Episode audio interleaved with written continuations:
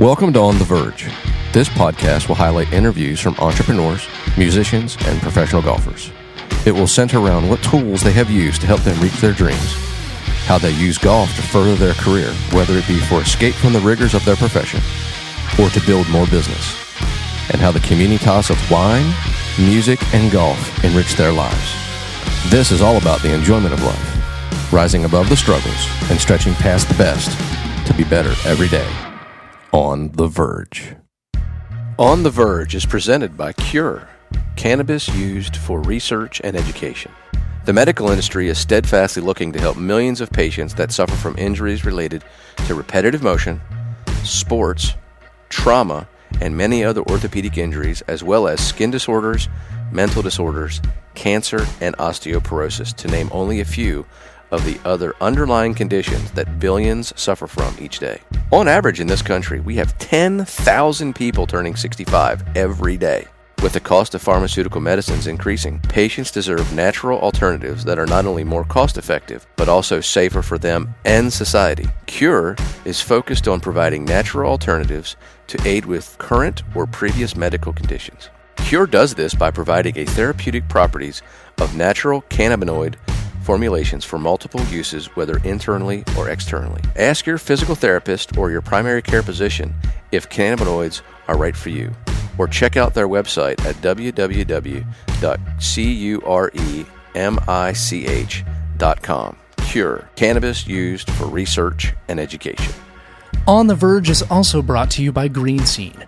Green Scene is a family owned company recognized as the Sizzle Award winner for outdoor living in Williamson County. We design and construct areas to blend with the natural landscape of your yard. That can include outdoor spaces, gazebos, fire pits, outdoor kitchens, and yes, putting greens. We understand the importance of your home. That's why we never settle for anything but the best. Green Scene also provides multiple teams with professional landscape maintenance, irrigation, and outdoor lighting. Welcome to On the Verge. Today's special guest joins me for the third time. He's the president and owner of Cure Michigan, a CBD company that built their success on medical facts proven by doctors and clinicians, and he is my sponsor to the podcast. Joining me again, John Merideth. John, how are you today, buddy? Doing great, Virgil. Again, thanks for having me back. My pleasure. Well, I can't thank you enough for taking the time to come down from Michigan to uh, to share what's going on in the in the world of CBD and cannabis and what have you. And we we did our first one a little over two years ago, and it was largely illegal. The THC portion of this was largely legal in most states. That slowly changed. We talked about that last year, but now it looks like the Fed, the Feds are gonna are definitely taking a much more serious look at legalizing it across the entire country. And as you're staring at the business model that you're in with medical and recreational, and for the largest part, you started it because you wanted to help people in, in the medical world. How fast is this business evolving from where you started it, which was to make sure you could help people in a, a safer, better way than what's going on in the hospitals today, to bang, it's possibly going to be legal in by the federal government probably within the next three years, be my guess. Yeah, those are. I don't know how I even answer all those. I think you hit them right on the head, but I, will dive into them, Virgil. First of all, to dive into when the feds will have it across our country, just like our friends to the north, Canada has mm-hmm. done. And we have a lot of countries now that have now dived into this and made it legal, just like alcohol across the whole provinces or mm-hmm. be us, the states. And when that happens, it, actually helps out quite a bit. And let, us dive into it first of all. Why this helps out? I, I know some of the listeners would be like, "Uh, what? what? what? Why would it help out?" Well, first of all, it helps out with the caregiving, and caregivers are there first of all to have the right to do anything in this country, like grow your own tomatoes in your mm-hmm. backyard, grow your own beans, raise your own chickens, raise your own cattle. We talked about in prior years. Uh, I did again. We drove down and I, I, listened to the last couple of years of or the last two podcasts and hit on some of that that we talked to to bring this all together as the future's coming in mm-hmm. and to say again, boy, we haven't time traveled, but it seems like we have in the last two of them. So caregiving has to be there in place with these two plants, being with CBD and THC. Excuse me. And the federal government realizes this. What can't be there is the people in the black market, just like the black market for alcohol, mm-hmm. that don't want to pay the correct taxes and put in their share. Because just like in the, the liquor industry, the tobacco industry, this industry also has high profits. And we should put in the kitty. I, I know mm-hmm. some people don't want to hear that. So to legalize it across our provinces, our states, would allow then for the federal government to get a, away from the people that aren't putting into this industry, allow the caregivers to be there if they mm. want to do it for themselves.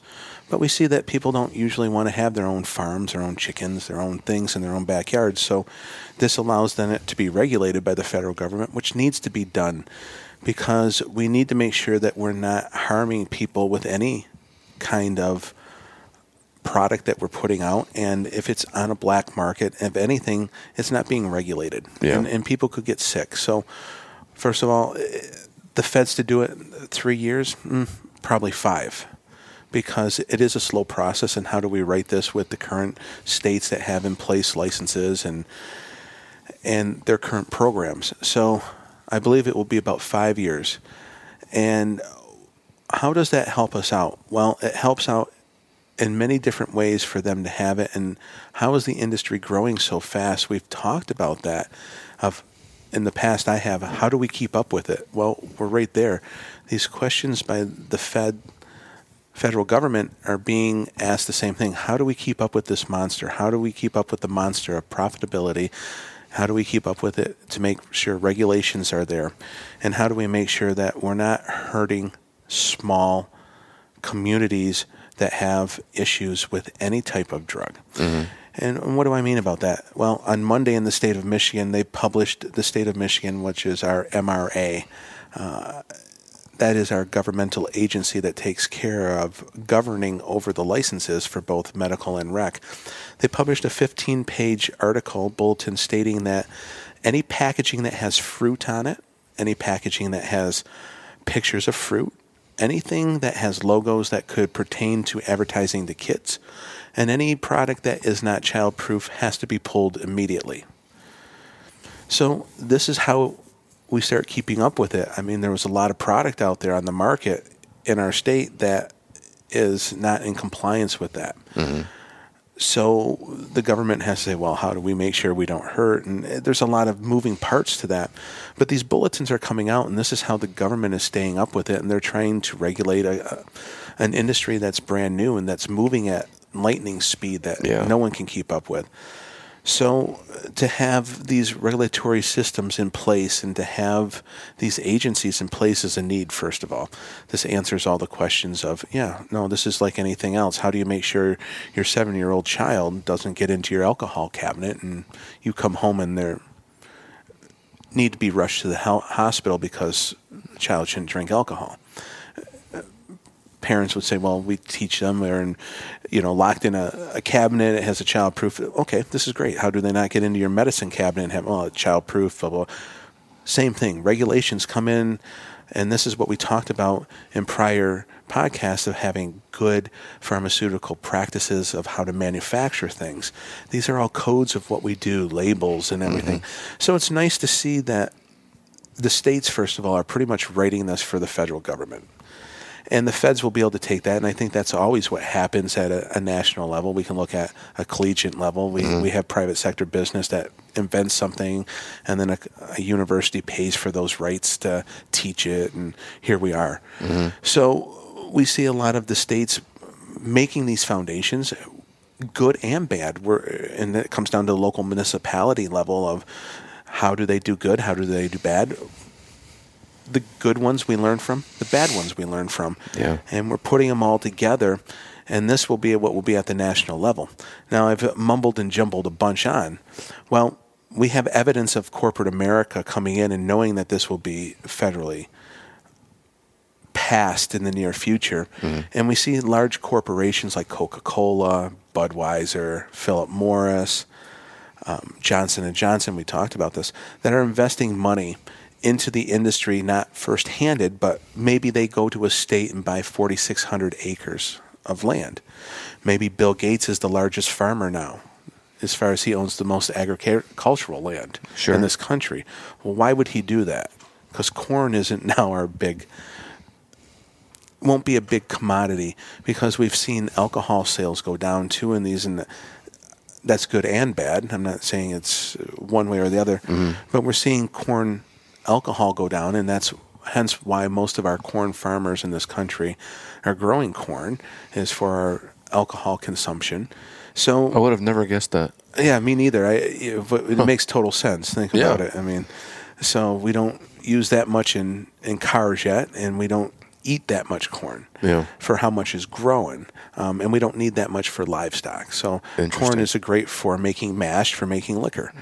Uh, so we see a lot of these farmers understanding that too. But why would these large corporations be buying this much land? That makes no sense to me unless if they're going to put on their large CBD farms or THC farms that are regulated by the government. They already have these um, contracts, if you want to say, locked down from their friends of the program. Sure. And let's face it, that's how business is done in this country still. It's I know they hide it behind doors, but people have starts on things before and they get people elected and people know things before things happen Yeah. and uh, it's evidence of that. There's a large corporation in uh, from that bought 4,600 acres in Michigan, northern Michigan, and it, it's a tobacco company. Well, why would they do that? Unless if you're going to put something on there that's going to generate you a commodity.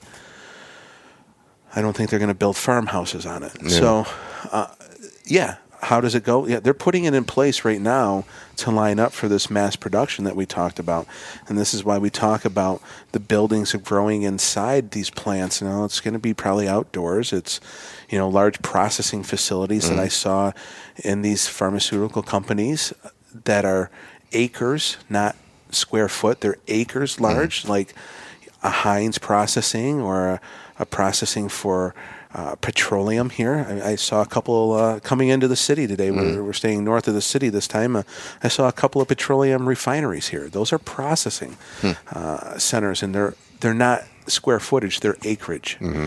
So we're going to see the same thing here, and we're going to see just like in the Midwest, in our Nebraska, Iowa, Kansas, Texas, things like that, of farming acres, and we're not talking millions of acres of, of of horticulture that's going to be done. Well, that will be this, and we'll grow outside, and they'll harvest and process it, and we'll turn it into a rec situation, which would be an alcohol, like a, a Jack Daniels, a, a beer. In in this industry, it would be like a chocolate, a gummy, um, something that would be an edible uh, or a pre roll.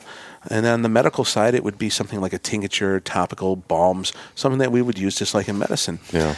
And that answers the last part of it. I've been saying for a long time, I, I the reason I welcome it at the federal level is that way we can have two different markets finally. We can have a medical and we can have a rec.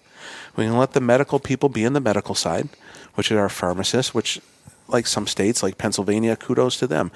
To go into a dispensary for medical, you have to have a pharmacist, a PharmD there at all times to dispense it? Hmm. Well, that's great that Yeah. he can or she can answer a lot of medical questions, and that's what it should be. That way, if someone gets sick, they know not to, you know, they're not out at, per se. They have someone come into town and they get sick or something while they're there because they took an edible for the first time and it wrecks their night. Mm-hmm. Well, the pharmacist can help them out and they can guide them through that because we're going to have them take high doses of THC at that level, especially if it's for cancer.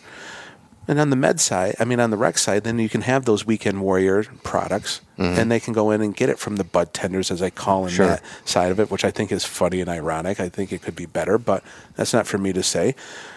And we have two different sides. We have liquor stores and we have hospitals, and that's what I've always been fighting for in this industry. With that being said, it's really cool because the medical side can support the rec side from the products that it's making in this very easily mm-hmm. So you can always have the highest product levels of what they're looking for. The efficacy or the potency on the rec side um, can always be at the highest level because they can take it from the medical side. And I think this will make it much, much, I don't think, I know it will make it much better because we will have the right people now Yeah. doing the right things. And over the, the last few months since we talked, we've talked about that more than ever in my industry up there mm-hmm. and the people I've talked to about being able to stay in your lane and do the right thing for you Yeah. in this industry and not having to multiple task things. And that that federal level of keeping up with it, yeah, it will be tough, but all those things Yeah. that you said hit right on the head, absolutely a long explanation of why that is. So when the, when we're looking at, I think the everybody looks to California, Colorado, Michigan as the and Oregon as the big four that started to go medical and rec. How has it benefited their their tax incomes, or what? How's it benefited the state? Has it made things worse or made things better for the state and the ones that the the big four that came out first? Well, yeah. Uh, we ha- let's take Michigan off of there and put Nevada and Washington. Okay. So we had a lot of, um, and, and we can go out east too. I don't want to leave any of the East Coast uh, states out. Uh, so when the listener listens to like, ah, what about these states? Uh, all the states that did, that have come on board, I think, are the biggest states, and each state that will come on board is the biggest state. And I'm going to break it down then from a state level to a municipality level where we saw Michigan, and that relates to the state level too, I believe. Mm-hmm. And why is that? Well, when you start looking at states that will adapt these new laws and regulations of how they're going to control their com- com- compliances and how they're going to direct these departments, they also have these challenges at the local municipality more than anything because they're the ones that actually in the backyard and in the home that are governing over these manufacturing and retail properties that are dealing with once an illegal substance, hmm. THC, and now CBD. How do you govern that too? Because it was the wild, wild west. So it starts by writing the right policy, the right law, right? How do you ad- adapt the right policies for this bill to be written at the local municipality, which then will be a directive of what the state is? And that starts with your city attorneys and your AGs of the mm-hmm. state. And they can get burnt just like anyone else. They can get wrong sources to give them information. So if they write these bills, Virgil, and for your listeners out there that have loopholes or gray areas in, and I'm not trying to push anyone down, but it seems that attorneys love gray area. when you're writing this, you can't have that. Example, and I'll keep going on. Mm-hmm. If you are going to allow a certain amount of licenses to be handed out, and you take in as many applications as you want. So if you have 20 licenses that will be handed out and you take in 100 applications, you shouldn't write in your bill that it's a non refundable application fee Yeah. because the 80 people that don't get that license are going to squeal and whine and say it's because of favoritism, no matter what. Mm-hmm. How do you take care of that? Well, you give them back their application fee. And you worry about making a profitability at the state and local area on tax a property value. So hmm. when you're talking with these local and state folks, you look at them and say, well, how do you do that really easily? Well, you have a fire chief, you have a state fire marshal. Do you need any permission to go into any building in the state if you're the state fire marshal? Well, no. Well, you should take the assessor with you too. Hmm. Now you're in a building that you can reassess, and when tax time comes, don't worry about your application fees. Yeah. So when we look at them doing this, they they have to write the correct policies and bills that safeguard their communities and don't open them up for litigation and lawsuits. And that, that's being done some places and it's not being done some places. Interesting. Some AGs are doing a wonderful job with that. And it, it comes down to the AG first at a state. I mean, there's someone underneath them doing that, but they have to find the right person. That person has to understand what's going on, and they can't get sold by private interest groups that are writing it for themselves that will come back to hurt the state and then the local municipalities within that state. Hmm. And then you look at the local city attorney. Well, those two positions right there to get the ball started are the biggest and most important. And then it comes down to the fire marshals at the state level and at the local municipality level. I believe that in this industry, those are the four most important people to get the ball rolling. Mm-hmm. Yes, the governors, yes, the politicians under that are very important. The local politicians that are superintendents or mayors or whoever you have running that city councilmen and women yeah they're very very important but if the cities are going in and states are going to have this to be successful it starts with having a very very clad not a gray and i know in law everything's gray um, but to have as much as you can buttoned up so that there can't be any litigation loopholes mm-hmm. as you mm-hmm. move forward and if you do that and button it up, then it starts at the, the local municipalities, the state level, to have your your politicians and your your community leaders being your police officers, your fire marshals, your city attorneys, your politicians and your state politicians coming into the local Bible studies, your local schools, your local community events and answering questions from a scientific standpoint, not from you know someone that has a tie dye shirt on that has braids. And no offense to that person, yeah. but those local communities and state members aren't going to take them serious as a state trooper that's dressed up that says, "Listen, we can test for that." Listen, this is what happens. We're not. We don't have a concern because of this, mm-hmm. and let me educate you because of this. You know, in our town we have just as much um, of the ability of a child to go underneath the liquor cabinet and get something to drink than we do to have this. And we're here to go into schools, we're going to educate. So please, as we do this, we want to open this up as education. And mm-hmm. you see where we're going with this that this is a community and a state thing that has to start. And if it's done correctly, it can be answered and people won't have fears. If it's done incorrectly, there's going to be fears that arise and there's going to be litigation that arise. Yeah. It's interesting. Um, so, like you, your background and how you're setting up your company is largely influenced by your time at Johnson and Johnson and Big Pharma. What is it that you've learned in in a in the good way that you learned while working for the the big machine that you're applying to your success right now, 2021, for Cure Michigan? Mm. 90% of it. Yeah. Uh, it would take too long to explain. The number one thing is understanding what we just talked about. And we hit on, I hit on it, and we hit on it. Uh, I believe in our first podcast of if you're going to launch a drug, who has to do it? The doctors. Well, if you're going to change policy and law, who's going to do that? Local politicians and state politicians. That's what they taught me most at Johnson and Johnson is that what we do when I was at Johnson and Johnson or other companies like Johnson and Johnson is things that have never been done before. If we're going to push medicine, we have to do things that have never been done. Otherwise, I mean, at one time there was the first heart transplant. No one had done it. So, how do you get this special privilege to pretty much kill someone? Mm-hmm. because the likelihood of them dying from that is way higher than going to the moon. So, for the first time, because yeah. we don't have the machines, we don't have the pulmonary, we just don't have everything we have. We don't have sure. pumps. We don't have med- we just don't know what's going to happen. We don't have papers that were written or anything.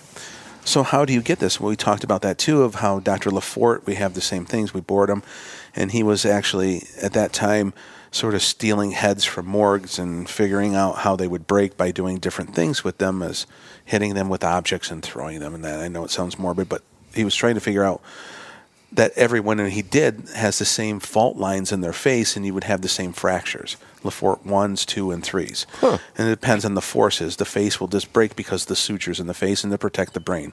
I won't go into more of that. There's a lot more. Yeah. Uh, any of the doctors listening, I mean, you could talk about this for two or three hours. Wow. About Dr. Le Fort and how these all are in the facial fractures. So without politicians and without having different laws that are special for universities now and for medical institutions, how can we push modern science?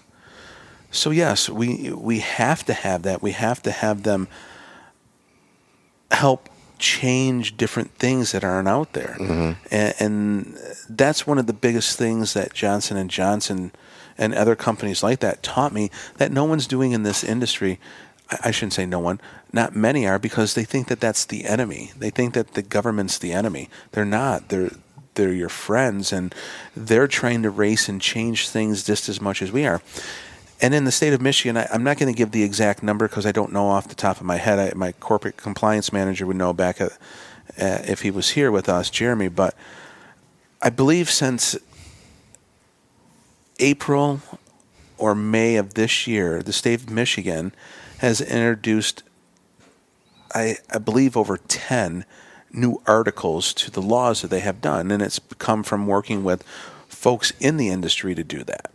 So this is something too that the states that if they're going to be compliant, we just talked about a mm-hmm. bulletin that came out. That was one of them that came out, Yeah. and this is a good thing. This was working with communities and school leaders and and teachers and and, and different folks that deal with children to say, hey, what's marketable to children? And let's get rid of that. So we're not doing that. And one of the bulletins came out. My daughter, I had a picture of them, and it was uh, it was it looked so delicious and yummy on it. She came by and she said, "Oh my god, I would eat that to the the point. I would love to eat that that package." Well, that proves the point that we're moving correctly. Uh, to do that, that you have to cooperate with your local municipalities, Yeah. your local government, and your state government. If you don't, you can't move forward. And it's they're not bad people. They're they're people that got elected there to help everyone in the community, and they know everyone's concerns. That's why you go to them as a company, especially with something this delicate. Yeah, for sure. I think it's interesting. You know, we're eh, we're in a really interesting time in the world. You know, with the opioid crisis being what it is, which is epically gigantic, and and then I guess that lawsuit just came out. It was a twenty billion dollar lawsuit that the the people win over the opioid crisis. I don't know if that's per state. That's a gigantic number total, and it just seems like well, I've, I've been saying on my podcast for a long time that people can't think for themselves anymore. They're almost waiting to be told what to do or what to say. But I mean, literally, we've been duped into this opioid crisis in an evil way, and in some ways, the, with what's going on in the opioid crisis is unbelievably dangerous and sad. But what's fascinating is that that in in cannabis situation, it has gotten such a bad name and a bad vibe historically, and it's not really based off of any accurate information, especially when you compare it to the opioids. And we've been been pumped the opioids like this is the savior to your pain for at least 20 years now, at least 20. And so you're right, education is critical because if if they were educated, if Big Pharma educated enough people to believe that what they were taking was good for them in the long run, and that couldn't be farther from the truth, if you can get the truth out and build the truth around it and have great policy set up to protect, you know, the the people who are the rec users that could abuse it uh, but also have it set up for the the doctors to be able to prescribe better, healthier things for the community that suffer. It just seems like a win-win. But you're right. Ed- education seems to be on the forefront of this because there's a lot of lies to mis misspell for for your company, and then you also you're also competing in uh, a pain game and a change of state game that people are using opioids to do, and it's thousands of times more dangerous, but yet believed to be safer. Humbling.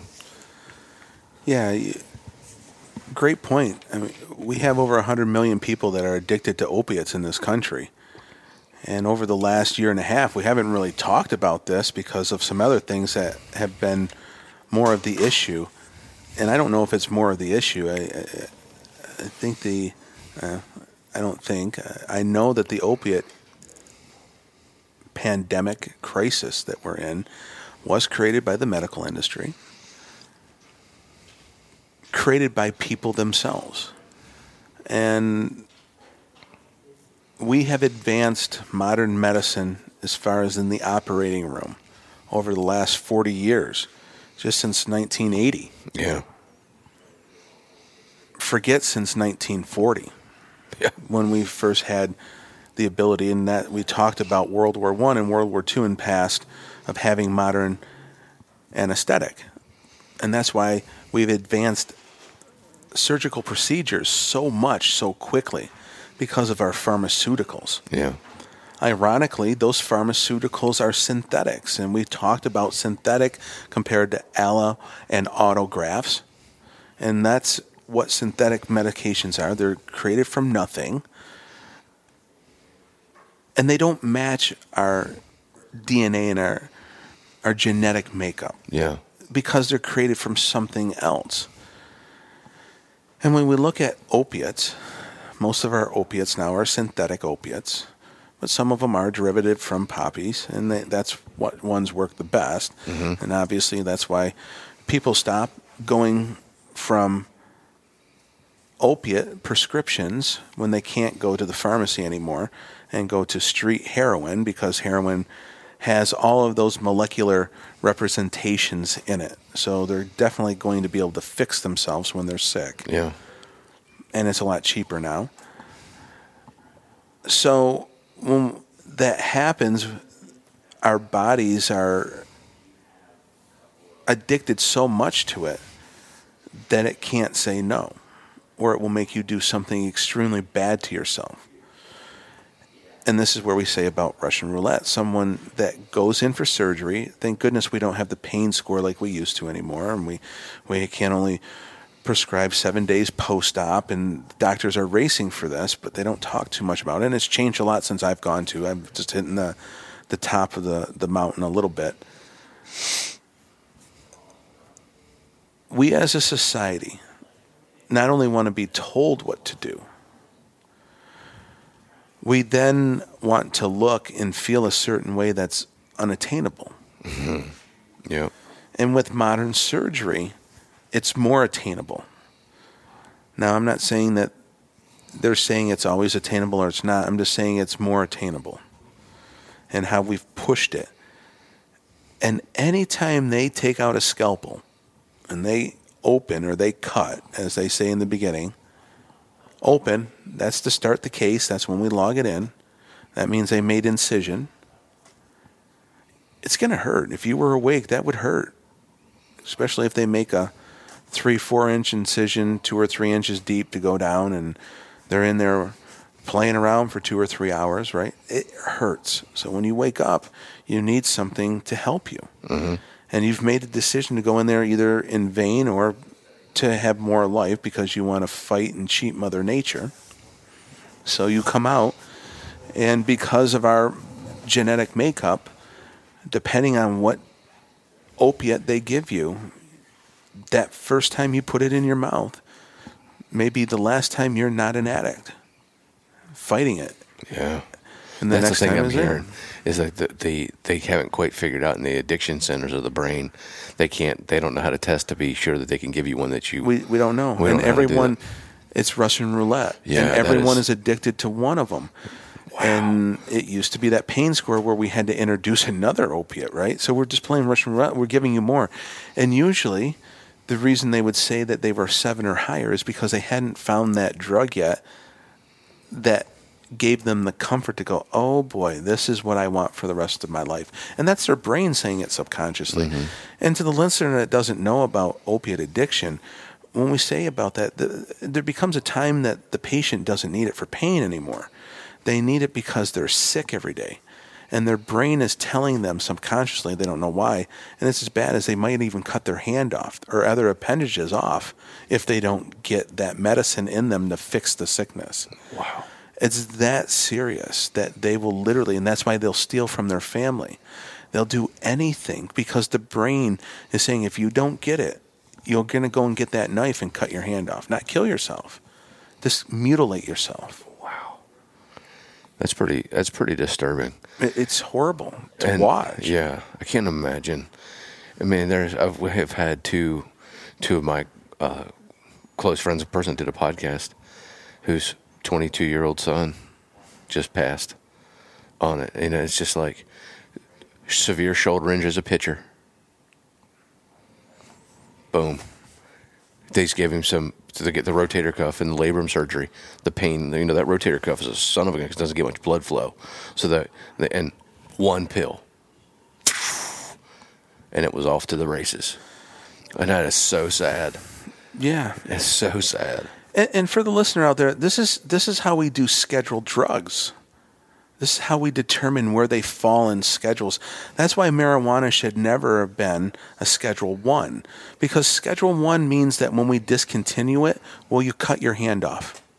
No, when we discontinue marijuana, it's like discontinuing, stopping chewing your fingernails. Yeah. When we discontinue alcohol, we discontinue opiates. People do bad, sh- bad stuff to themselves. I almost said a bad word. Yeah. They do really bad stuff to themselves. To the word, the point, they mutilate themselves, Yeah. and that's how we start classifying scheduled drugs. So, you're right. We have a drug that when we discontinue it, it doesn't make you mutilate yourself. Does it have withdrawals? Sure, chocolate has withdrawals when we discontinue it. Mm-hmm. For some people, Yeah. discontinuing, we have people that are what we call biters, right? They they're pickers. They they pick themselves until they bleed from stress and anxiety. It's a very common thing. Some is more detrimental than others. I saw in the operating room the same patient that picked themselves on their skull down to the bone three times the point where we had to put different body parts up there to cover it up. Wow. They couldn't stop. These are things that we see and we, we call for addictions. With opiates, when we discontinue from a person that's addicted, there are really, really bad side effects. We call them DTs in, in medicine. And that's what we're so afraid of is the self mutilation. Mm-hmm. And that's what we're so excited with with this is that yes, if we can use this drug, right, on a medical side, to make you comfortable enough for those seven days of pain after surgery. Mm-hmm. And we discontinue it like a Motrin, and you don't care because there was one time in this country when you told the doctor, or I should say, your buddy on a holiday, "Hey man, can you hold my beer?" And then you jumped off of something, and then your bone was sticking out of your arm or something. the doctor would look at you and go, "Hey, next time, don't hand your beer to your buddy and jump off of there and go home and take some Motrin. Yeah, it hurts. Don't do it again." Yeah. And then they would be fine. We didn't have a bunch of addicts running around Sure. that would do really, really bad things like steal from their parents or steal from their brothers or their family, their wives or their kids to get more because if they didn't, they would mutilate themselves. Wow. That's the problem. So, yeah, it is exciting to talk about this. It's exciting because we do talk about mental health and we don't talk about it enough, and we should be talking about it right now with Big everything time. that's going on. No doubt. Because this virus, uh, people aren't dying from the virus anymore, they're dying from mental health from the virus. That's right. So uh, we have a lot of things to talk about with this that you- we just touched on with that. But yeah, that is exciting that we have something that if we discontinue it, we don't have the worry of them doing self mutilation. Now, for the listener listen out there, doesn't mean 100%. I'm a person that believes nothing's 100%. So you're going to have some patients that are, or people addicted to THC or CBD that might do bodily harm to themselves. When we look at that, our thought process in this, and this is a company because there isn't papers on it, is that it's less than 5%. And anything that's less than 5% in medicine, we're very happy with. It's actually 4%. Uh, This is something that we're going out to be, because we don't know, we're just putting a number on there. You got to be happy with that. If 95% of the population is doing good with it, we can help the 5% that isn't. Yeah. And we have to understand that even discontinuing on that, we're not seeing the self mutilation like the other drugs that we see. So, yeah, Yeah. we're very happy. That's interesting because, like, I was teaching this doctor the other day, and we were talking about the vaccination and how you know some people are just losing their damn mind reading the news about somebody died off of this, or he goes, "Virgil, the human body is so complex that literally we could have. Let's just use the Pfizer one. If we could give eight billion people the Pfizer vaccine, both doses, somebody's going to die. For no, we don't know why. Somebody's there's going to be more than one that's going to die." But that's the one that's going to make the news. But it ain't going to make the news about the eight billion people that it saved. And I thought I never really given it that much thought, like in that term, because that's why there's all these disclaimers in the commercials when you're watching the drug commercials. It's like they have to they have to cover everything in 30 seconds or 60 seconds because somebody died from it because of this. But such a minute number, and that to me is that's got to be the hard part is navigating the escalation of the one percentile versus the 99 percentile Exactly. I, I, I pause for a second, like I always do, to collect my thought where I want to go with this. Is that doctor was exactly right, and that's why we look at false positives and why we have a percent for error because in medicine nothing's perfect. Yeah. And someone from these large trials and these large introductions, someone will have mortality. That's just part of life. Mm-hmm. And isn't that what makes great generals? They understand numbers. They understand that if five people die and we have five casualties here, which I might have to send them in knowing that they're going to die, that five that perish are going to save a hundred million. They understand the significance of numbers. yeah If they don't go in, maybe a million die. They're only looking at numbers, and that's what we do in medicine. We only look at numbers. We and I talked about that in my second podcast of feelings in mm-hmm. medicine, and you hit that. We're at a time where people need to take feelings out of medicine and their own feelings out of their own personal health care. Mm-hmm. It doesn't matter. It's numbers. Yeah. Two plus two equals four. And if it's for the good of something, there's going to be casualties. It's just the way it is. yeah And we're in a society now that we've been given false hope that there's never going to be casualties. Mm-hmm. It's just the way it is. I can only imagine all of the wives in the 1800s that were getting ready to send off their husbands in the Civil War. I wonder how many of them, I wonder if 100% of them thought they were all coming back. yeah that's a great point. one of the things that i spend so much time studying is the, the human performance side of life and there's a book that came out by Steven Kotler, who's a major player in the understanding of the of flow and flow states, and he and he and both Tony Robbins talk a lot about all humans desire to change their current state, whether maybe it's a sober state or maybe it's just a depressive state. But there is hardly anybody that isn't looking for something to change their state. Great athletes are doing something to try to elevate their performance. Depressed people are trying to figure out how to take this pain away. Sick people are trying to take away the sickness away. And that's been the case since humans were on this planet. People were trying to find something to eat that made them feel weird, feel different. Uh, drink, you know, obviously alcohol. But I mean, you got all these natural occurring drugs that have been sworn off that are really starting to make a comeback. When you got these ayahuasca places in, in Costa Rica, and you know the five MEO D three things down in in the in South America where people are taking the toad venom, and you got peyote and all these these naturally occurring things that have been done for thousands of years that have so much mystic to the to the average layperson. It's so manipulated in their head of what that really is. And I don't know diddly squat about it. But Joe Rogan, who basically is my my role model for how I do my podcast, he has some of the most interesting people on. Uh, like when he was interviewing Terence McKenna, I was like holy cow, I have never, ever heard any of this stuff before.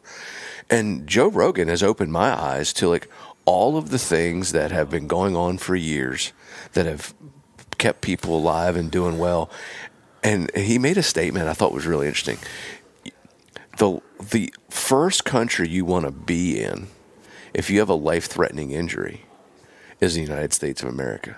The last country you want to be in if you just got something that's a little bit wrong is the United States of America. And I was like, wow, no, that's a statement. You don't want to be in another country if you need to have brain surgery or heart surgery.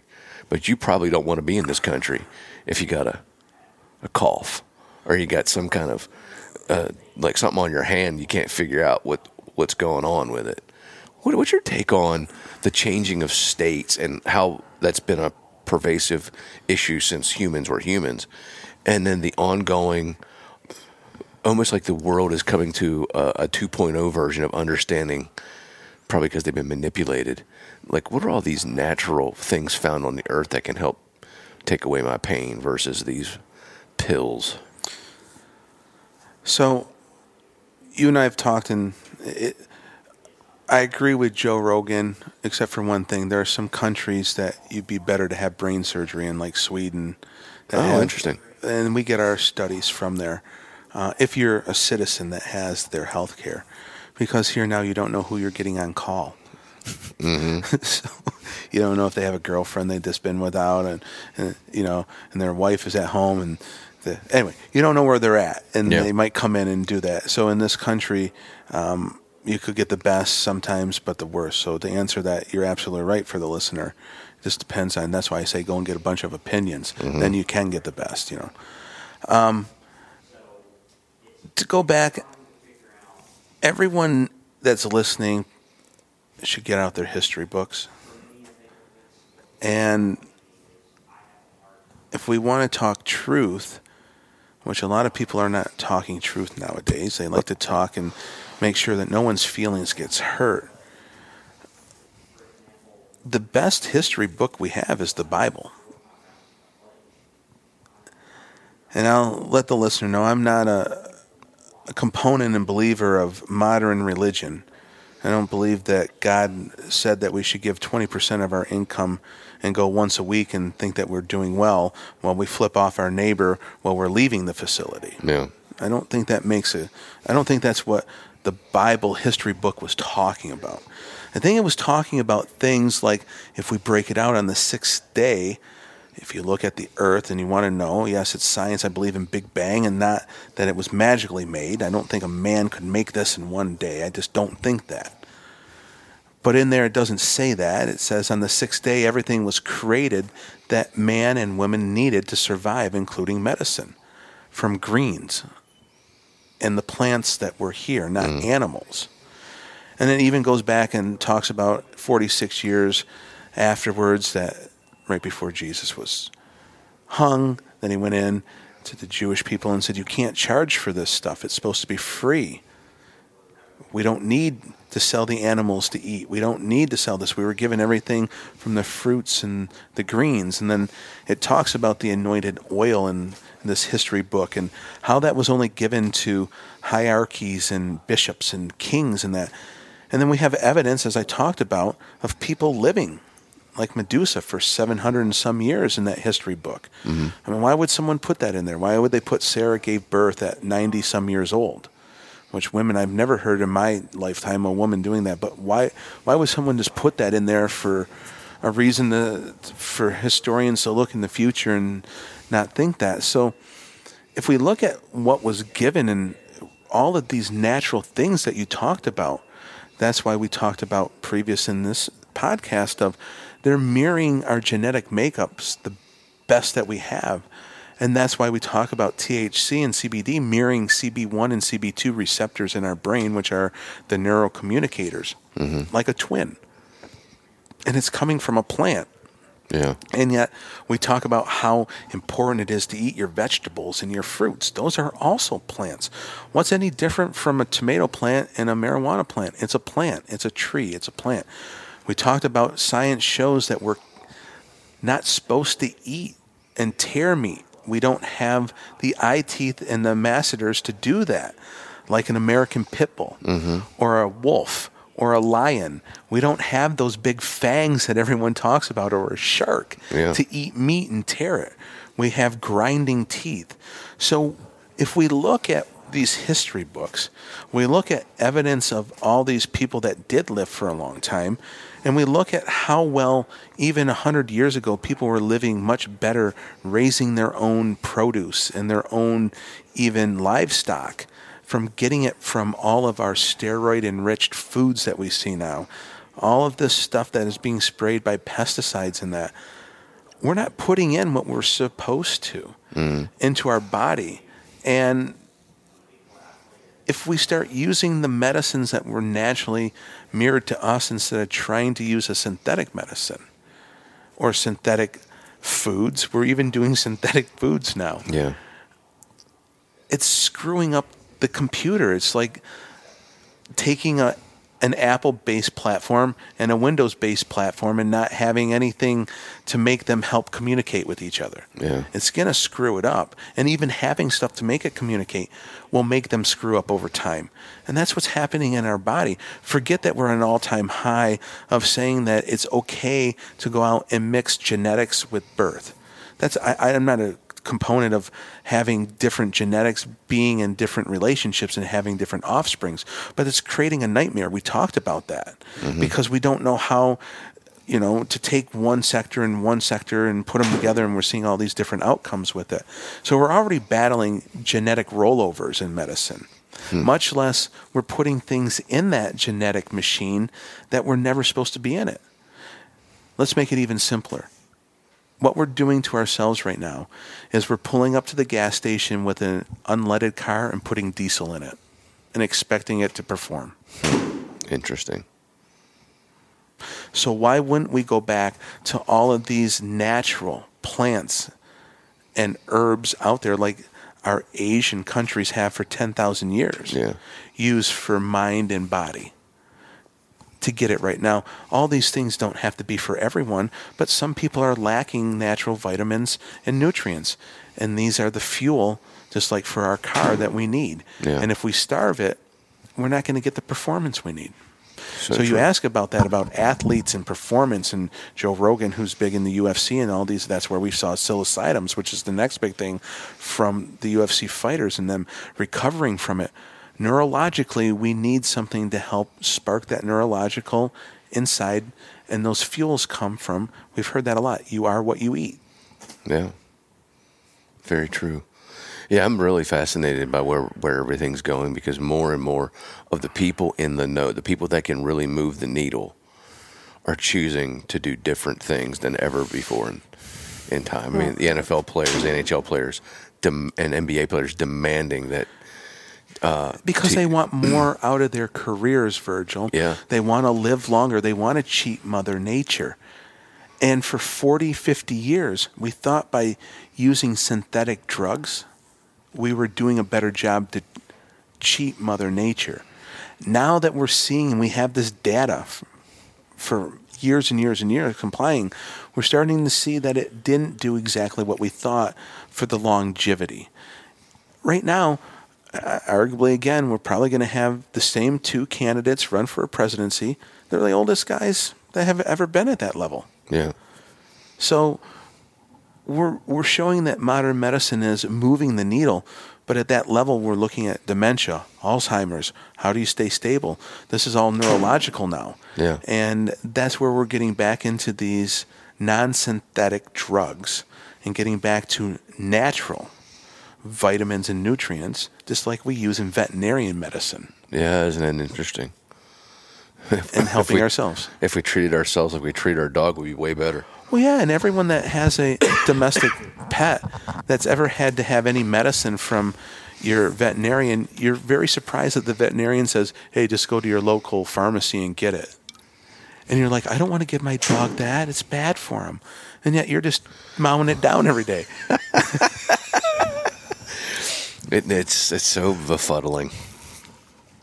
No, and, and to me, because I'm so fascinated as as a golf coach of understanding all the little the little things that can make somebody two percent better, three percent better, and while I'm reading up on it, I'm trying to figure out like what Steven Kotler's trying to to say about what happens in flow state.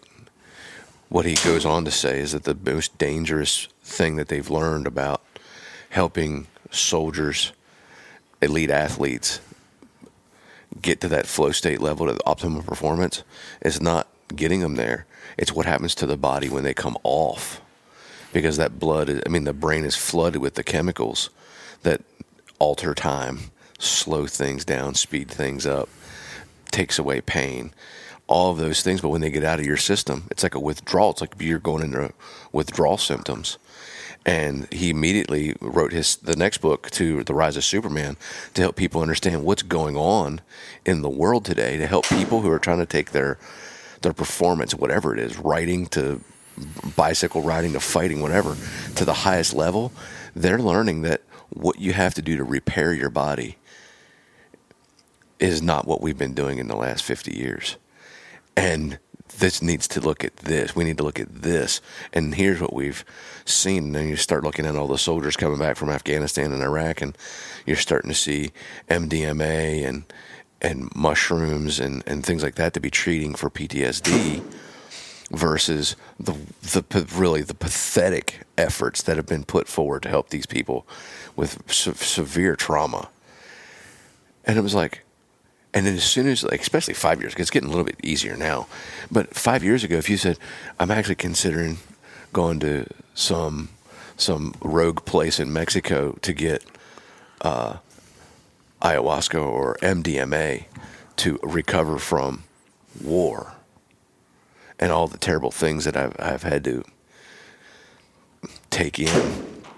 People be like, "You can't do that." They do down. They would really downplay with with no education. So that's okay. It's illegal. You can't do that. You need to take this pill. You need to do this. And with the, with people that are really behind the wheel, with the true purpose of helping others, not making money mm-hmm. off of it, it has been really interesting to watch the elite athlete and the elite performer in anything start to navigate toward nat- uh, natural medications versus what we consider the pharmaceutical grade stuff today. When you say so, uh, I there's over eight thousand veterans that die a year from suicide in this country. Yep. From PSTD, that's more than are dying in the war. Yeah. Sure, I don't have to say it. That's proof right there. Yeah. Uh, that's from their society, right? So, and that can come you know, people listening, please don't light off your fireworks on Fourth of July. You're hurting a veteran. Yeah, that might really put them over the top, right? So, with that being said, absolutely. And when we have this, where can you turn to if you're not using a mental guideline to help out with a severity that's horrible. Mm-hmm. We have many, many healthcare workers over the last year that are going to have PSTD for horrible reasons. We have many, many parents that lose children or have sick children that have these severe scars mentally that if we could show them on the body would be a scar from head to toe and it would be the ugliest thing you've ever seen in your life. When we think about a physical scar when someone's like oh my gosh look at that person they have a horrible scar. What do you think happened? That's ugly. Mm-hmm. well if you could see the mental scars from these post-traumatic instances mm-hmm. it would make those look like nothing. And we're not tackling those at all. No so we have more and more people walking around, children, adults, and all we're doing is putting in neurological receptor blockers into the body, and we're not giving the brain what it needs. That's why I laugh at breastfeeding in this country as mammals. I might have touched on this before. And then I'll talk about Joseph Stalin, and let's think about where we're at. And us being chickens, and that's what he related us to. But breastfeeding in this country, what other mammals, Virgil, starve themselves while they breastfeed if they don't have to? And we, as mammals, as humans, and Western culture, that's one of the first things we say. The lactose coach comes in and tells the mother, and if you breastfeed, you're going to lose a bunch of weight. And then we push these women into, you need to get look better, you need to be in more fit. Well, if they're not feeding themselves, how are they feeding their offspring? Yep. And all they're doing is feeding them nutrients. That's what breast milk is. Mm-hmm. So if they're not getting those over 70 vitamins and nutrients they need in a day, how, they're not passing it off.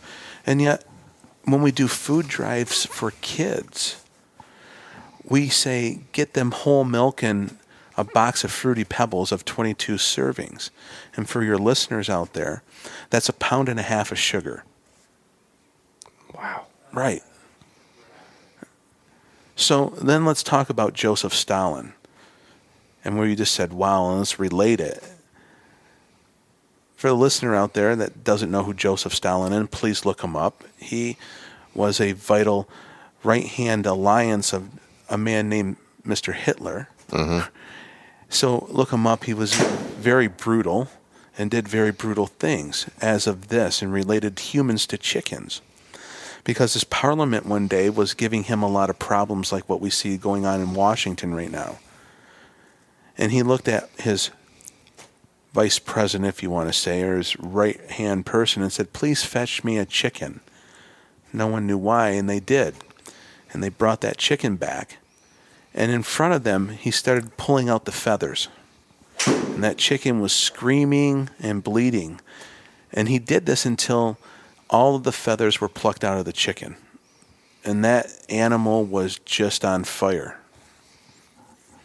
He threw the animal down on the ground, and the thing's running around the room, and you can imagine the horrific look on the people that were in there. And he said, No one leave. And he looked at the right hand person again and said, Now fetch me some corn. So that person hesitantly went and got him corn, horrified too. And this went on. So what Mr. Stalin did was he started throwing the corn down on the ground. And eventually the chicken calmed down and he started the chicken started eating the corn. The point that the chicken came and ate the corn out of his hand. And that's when he looked at his parliament and he said, "Hey, the chicken's just like humans. You have to mutilate them before you give them a little bit of hope, and they'll do whatever you want." Hmm. And that's where we're at. And that is where we are at. One of the things I love about having you on, it's like you're a gigantic hu- human history lesson. I never heard that story before, but man, oh man, is it poignant today. So you just ask, we're, we're, we're being told and being treated like the chicken so someone else can take advantage of that position. Yeah, And that's nowhere more true than in mental health. for sure. And no one wants to talk about it because we're all embarrassed. Well, hopefully the listener can listen and decide if they want to be a chicken or not. I choose true. not to. Yeah. I hope that they choose not to. And we have so many things out there. Yeah, do I work on my mental health every day? Phew, yeah. I talked to you last night at dinner. Uh, I probably am crazy. Who's not? What What's the definition of crazy? It depends on who you ask. Yeah, Charles Manson's definition of crazy is a little bit different than yours and I's.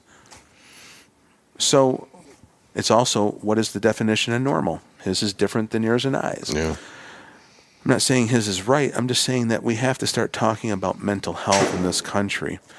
I talked about how we sort of get mothers to believe that starving themselves is the best thing they can do for the first three months of feeding their child. That's not right. Yeah. They need to be eating a lot of fat, like 2,500 to 5,000 calories a day, and because their child's brain is doubling in the first three months, and it's 66% fat. yeah. So we need to get back to those things and we need to stop being the chicken and allowing them to mutilate us and give us a little bit of hope, but it's not it's not where we need to be. And it starts with neurological medicine. Yeah, interesting. Final question. You know, if, you, if if people go back and listen to the first podcast and the second podcast and now this podcast, it's a high speed journey, much faster than we even anticipated on what we'd be talking about and where. But as you see where where you're at right now in Cure Michigan, at, you know, August of 2021, and all the things that you're doing to prepare the company going forward, what are the what are the couple of things that you're really focusing on and want people to understand about what it is that Cure Michigan's doing to be the, the greatest in the industry in providing the purest, best medications and treatments for people out there and to move our the world, not just our country, in a safer, more healthy environment, both neurologically and physically? That's a great question. I guess I'm too humble to say that we're the ones pushing it so far. So I'll I'll go to another side to say I believe that how we use our solvents, and we've talked about that in previous ones of how we extract with different sol- solvents, being from butane, ethanol, CO2, and nitrogen, and now water. Finding the best ways from what Mother Nature did. And that's what we talk about in other ones too. Mother Nature doesn't lie. Mm-hmm. Mother Nature, and you're in the golf industry, and I'm, I'm looking right now at beautiful things on the walls here. And if none of your listeners has been in here, I mean, the beautiful uh, greens and fairways in the background that I'm looking at and trees, that's all created by Mother Nature. And she didn't lie of how she did it. And if we try to overcomplicate it, we really screw it up. Yeah. But it's sort of amazing when we go to these places in the world, and we've talked about wine countries and different things like that, and you just look and you go, no humans touch this. And it's the most beautiful thing I've ever seen in my life. Mm-hmm. And no one takes care of it. Like clip your lawn every week and mow the grass on the golf course and make sure all the sand's in the bunker and the, the flowers are beautiful. And yet, those places are so beautiful. They're almost untouched. Mm-hmm. They are untouched. There's some places in Washington state that are untouched, and they're gorgeous. So, as a company, we believe that we have to keep it to Mother Nature. We have to try to not put too much hands into it, overthink it, keep Yeah. it simple. The, the acronym KISS keep it mm-hmm. simple, stupid. And try to use everything that Mother Nature would use to produce that product. So that if we were out in the wilderness, we could pick a blueberry off that blueberry patch and it would taste like something we've never tasted from the store before. That's how we're trying as a company mm-hmm. to stay true to making medicine that goes into our body, which we're part of Mother Nature. We're just a piece of energy. And that relates to all of these, how we map the brain and everything. We're, mm-hmm. we're heat, and that's how we do it.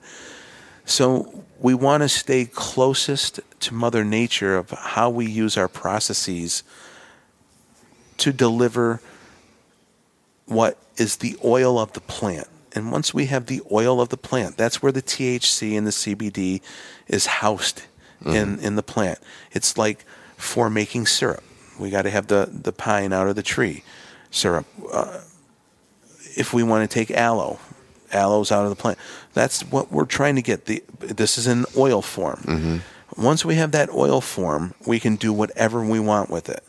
So we're trying to concentrate on getting it the cleanest way possible out of the plant. And for us, we believe that will always put us at the forefront because of all of the other steps that we don't have to go through by using non Mother Nature type of things. And I know that sounds like iridescence and sort of like a, uh, ooh, you know, magical word. No, Mother Nature produces the best fish when it's untouched by chemicals in a, in a pool. It, it produces the best cattle um, when we don't put steroids in them and that. They, again, when we do things and let it do what Mother Nature did best, our bodies, and follow that, it's always better. So that's what we're trying to do, Virgil, as, Yeah. as a company. Well, I'm very impressed uh, with your model. I mean, I've talked to you ad nauseum about the the the vision and the basically the mission statement for your company is to help people. Uh, and as much as people would probably believe that it's not, it's to you know it's on the rec side. Your passion comes from what that you've seen in the hospitals, in the operating rooms, that you were appalled by, and it got you out of the of those situations. And I love the fact that you do it with a level of tenacity that is uncommon for the average person to understand. And I love what you're doing. I'm obviously one of your biggest fans in the world, and I love what you do, but I love the passion in which you attack it with and how much you care because you care for the right reasons. You care for the mental wellness of all people, you care for the physical health of all people.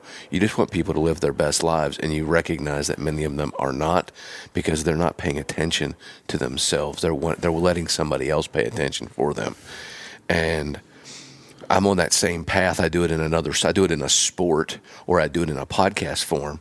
But at the end of the day, we're kind of cut from the same cloth, which is we're we're radically trying to help people that have somehow forgotten how to help themselves, and put them in the right path and the right way to navigate this thing called life.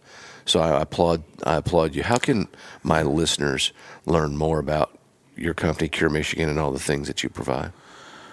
The best way is the website. Get on the website, look at what's going on, email us. But challenge themselves. There's so much with modern technology out there now. Yeah. There's one thing that we cannot say kids and parents didn't learn over the last year, and that's how to use technology. For sure. For sure. Um, so we got everyone to learn how to use technology. Do research for yourself. We talked about in the past about encyclopedias and doing things, and that would be the way to read that. And families used to do that. Challenge your family. Challenge yourself to have an hour a week that you read about something that interests you on healthcare. Anything. These are the things that we have to do. Um, first and second, thank you very much for the kind words. I I didn't even get that. That, Yeah. that says that, and I'll let the listener know too.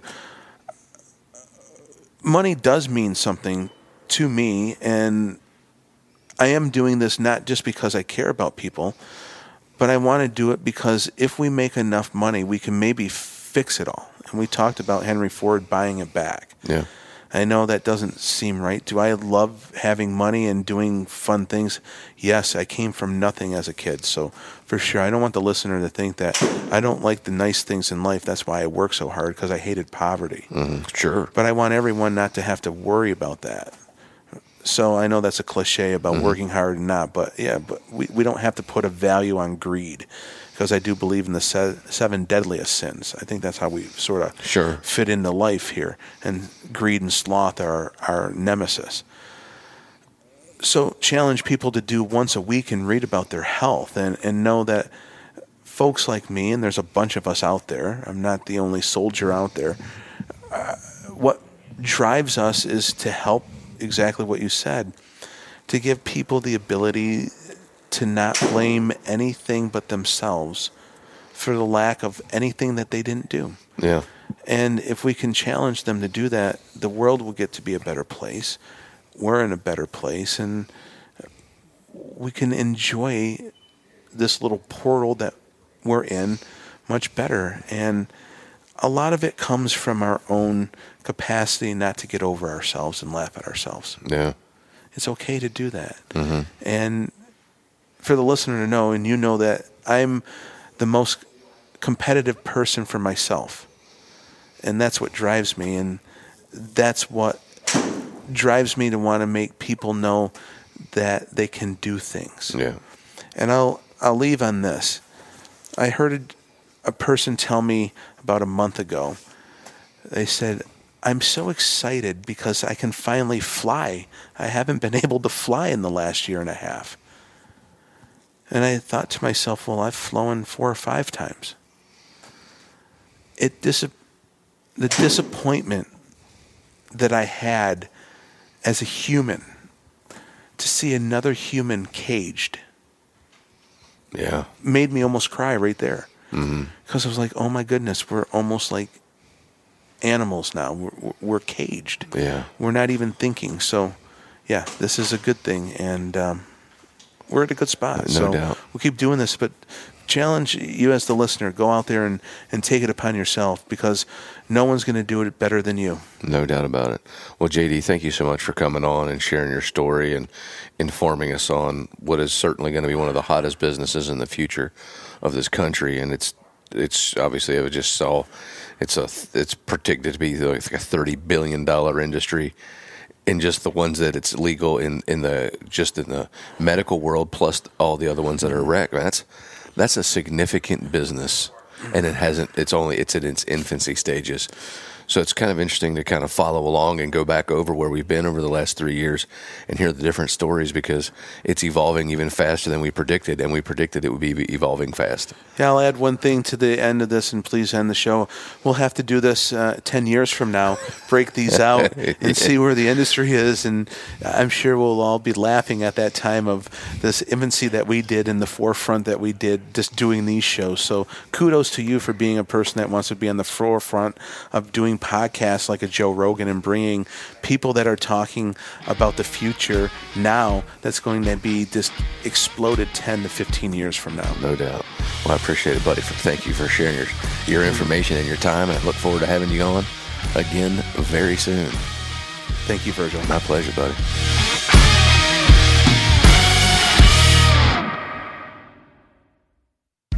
Cure is focused on providing natural alternatives to aid with current or previous medical conditions. Cure does this by providing therapeutic properties of natural cannabinoid formulations for multiple uses, whether internally or externally. Ask your physical therapist or your primary care physician if cannabinoids are right for you, or check out their website www.curemich.com.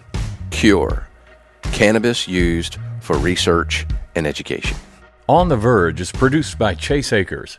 If you've enjoyed the show, leave a five star rating and write a review. Click subscribe to make sure that you don't miss a single episode.